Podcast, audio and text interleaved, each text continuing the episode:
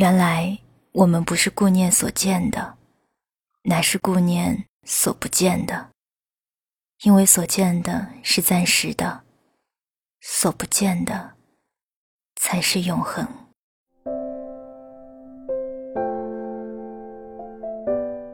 张爱玲在《红玫瑰与白玫瑰》中说：“也许每一个男子，全都有过这样的两个女人，至少两个。娶了红玫瑰，久而久之，红的变成了墙上的一抹蚊子血，白的还是床前明月光。娶了白玫瑰，白的便是衣服上的一粒饭粘子。”红的，却是心口上的一颗朱砂痣。圣经说：“原来我们不是顾念所见的，乃是顾念所不见的，因为所见的是暂时的，所不见才是永恒。”李碧华在《青蛇》里写过类似的文字。每个女人也希望她生命中有两个男人，许仙和法海。法海是用尽千方百计博她偶一欢心的精气神像，生世静候他稍假辞色，养志弥高。许仙是一一挽手、细细画眉的美少年，给你讲最好听的话语来熨贴心灵，但只因到手了。他没一句话说得准，没一个动作硬朗。万一法海肯臣服呢？又嫌他刚强怠慢，不解温柔，枉费心机。林夕说：“得不到的永远在骚动，被偏爱的都有恃无恐。”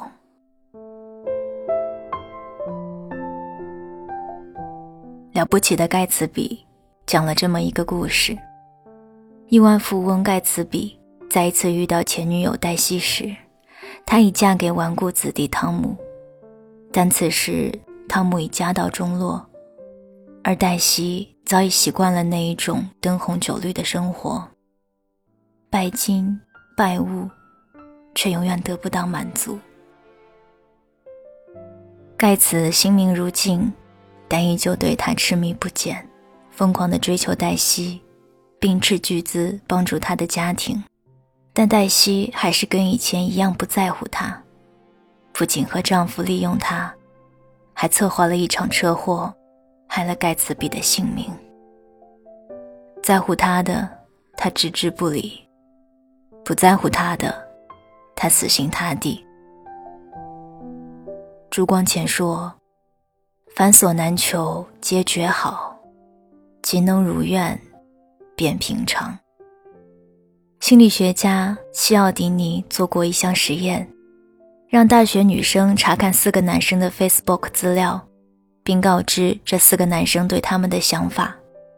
想法分为三类：一，他很喜欢你；二，他对你有点感兴趣；三，他不确定对你感不感兴趣。然后，西奥迪尼问女生：“你觉得哪个男生最有魅力？”结果发现，女生普遍认为那个不确定对你感不感兴趣的男生更有魅力。这就是西奥尼迪提出的稀缺原则：当某件事物难以获得，甚至无法获得时，人们会觉得这件事物更有价值，更想要获得它。得不到的。才是最好的，这是人类难以摆脱的心理魔咒。得不到的事物之所以比得到的更好，是因为它给了你充分的想象空间，它基于你的想象而变得越来越完美。对于工作，你常感叹太憋屈了，你想当初选择另外一个就好了。对于婚姻，你常感叹“所嫁所娶非其人”。你会想，当初选择另外一个就好了。留在家乡吧，你感叹，活得庸庸碌碌，毫无作为。去了北上广吧，你又觉得还是留在家乡好。北京房价高，压力大，污染重。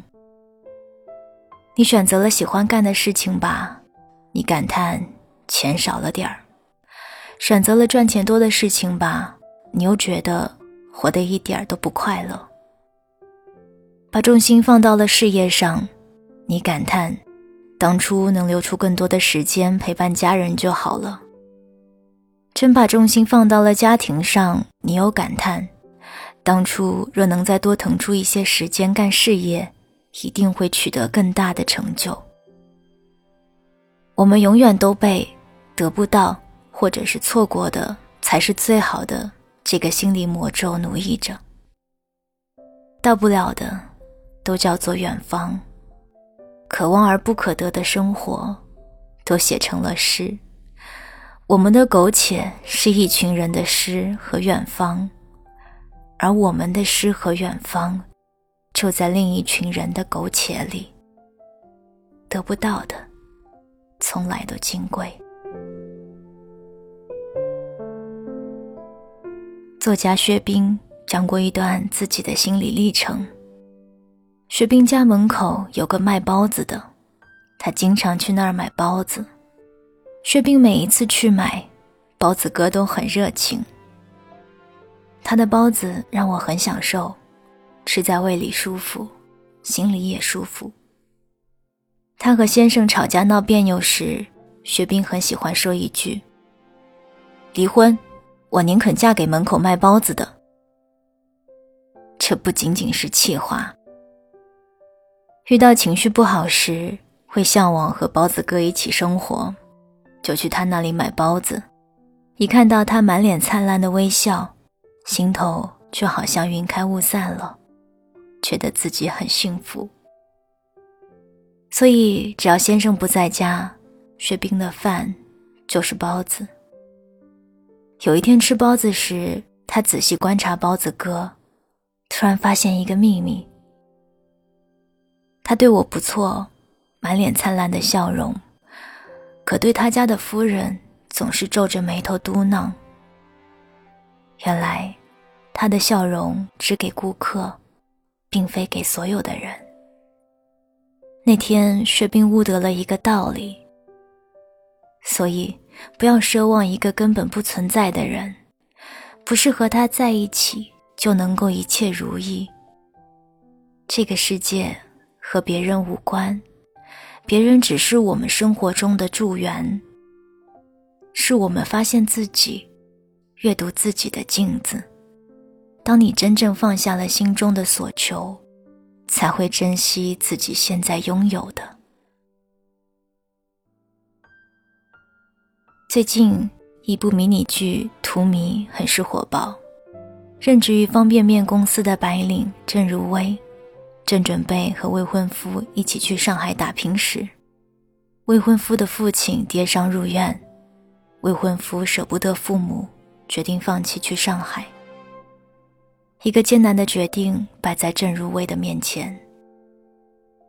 A 方案是选择事业，去上海，活出想要的风光；B 方案是选择家庭，留在台湾，守住一段爱情。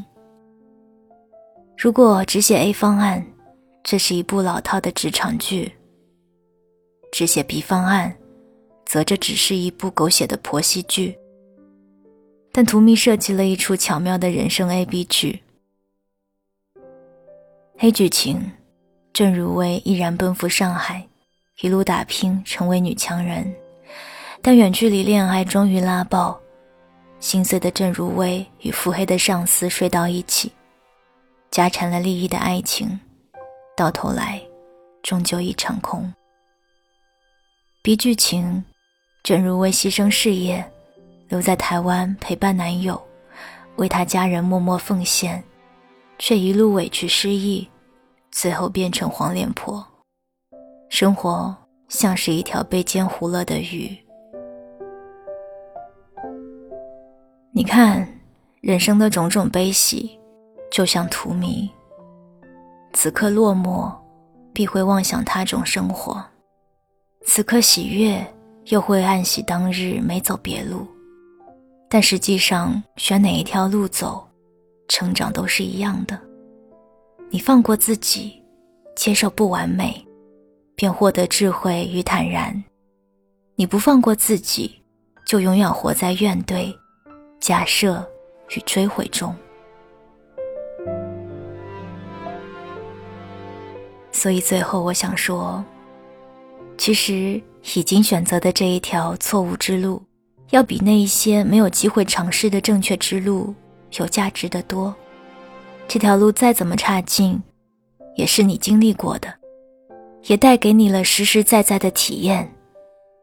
那条路不管多好，终究不过是个虚幻的概念。